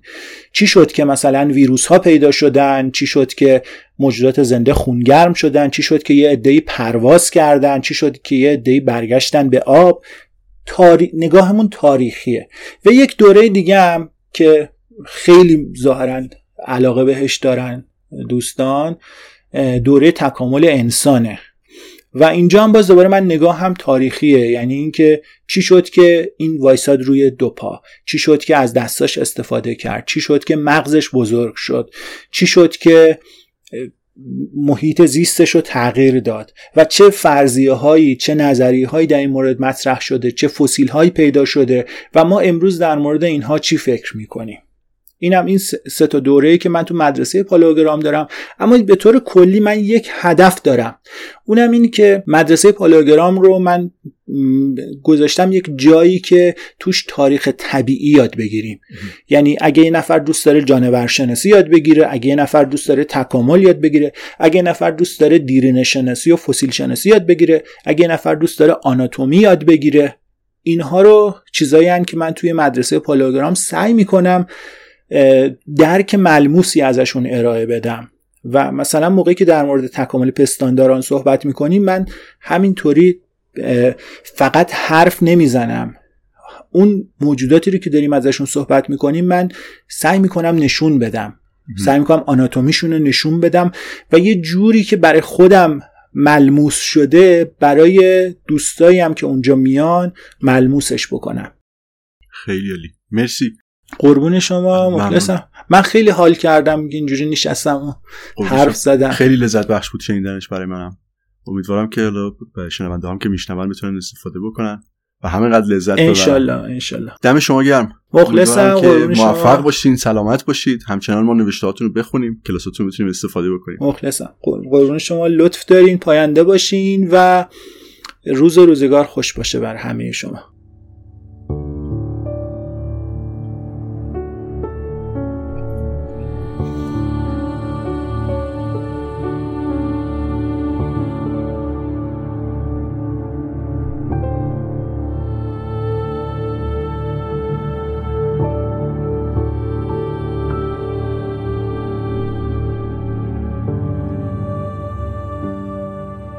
این اپیزود 31 پادکست پرسه بود.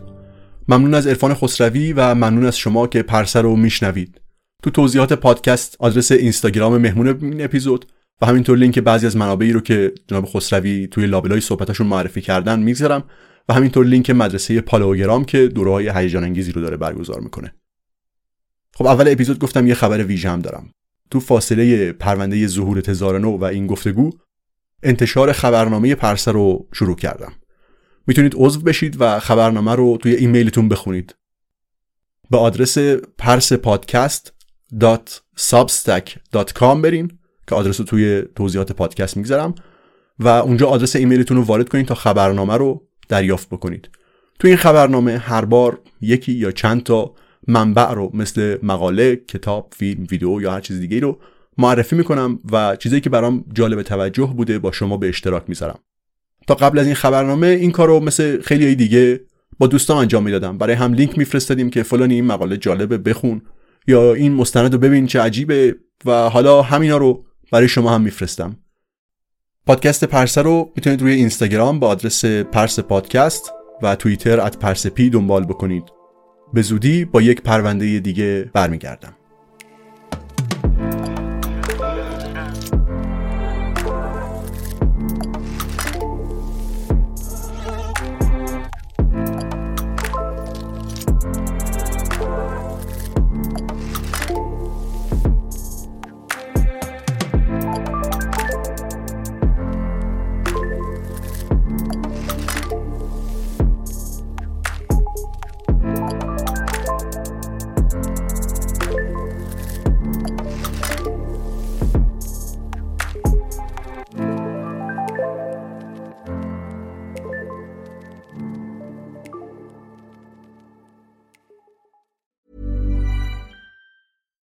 Hello, this is Danny Pellegrino, host of the Everything Iconic podcast, and I'm here to tell you all about Splash Refresher because hydration is mandatory, but boring is not. Now, I love my water, but if I don't spice it up, I'm not going to finish what I took out of the fridge. That's why I love my Splash Refresher, which is flavorful, delicious, bright, hydrating, and zero calories. The wild berry flavor is my fave. No, wait, is the pineapple mango flavor my fave? You know what? All five craveable splash refresher flavors are my fave because they're so delicious. So get hydrated and enjoy it with Splash Refresher.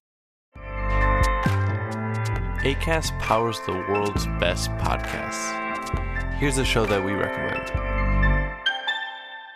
The Real Housewives is a guilty pleasure for most, but if you're looking to not feel guilty about that pleasure, tune in to Everything Iconic with me, Danny Pellegrino, where I break down all the messy moments and behind the scenes antics of Bravo's popular franchise. And on Everything Iconic, I also interview celebrity guests like Kelly Ripa, Kiki Palmer, Drew Barrymore, Cameron Diaz, and more about their guilty pleasures, their past work, and so much more.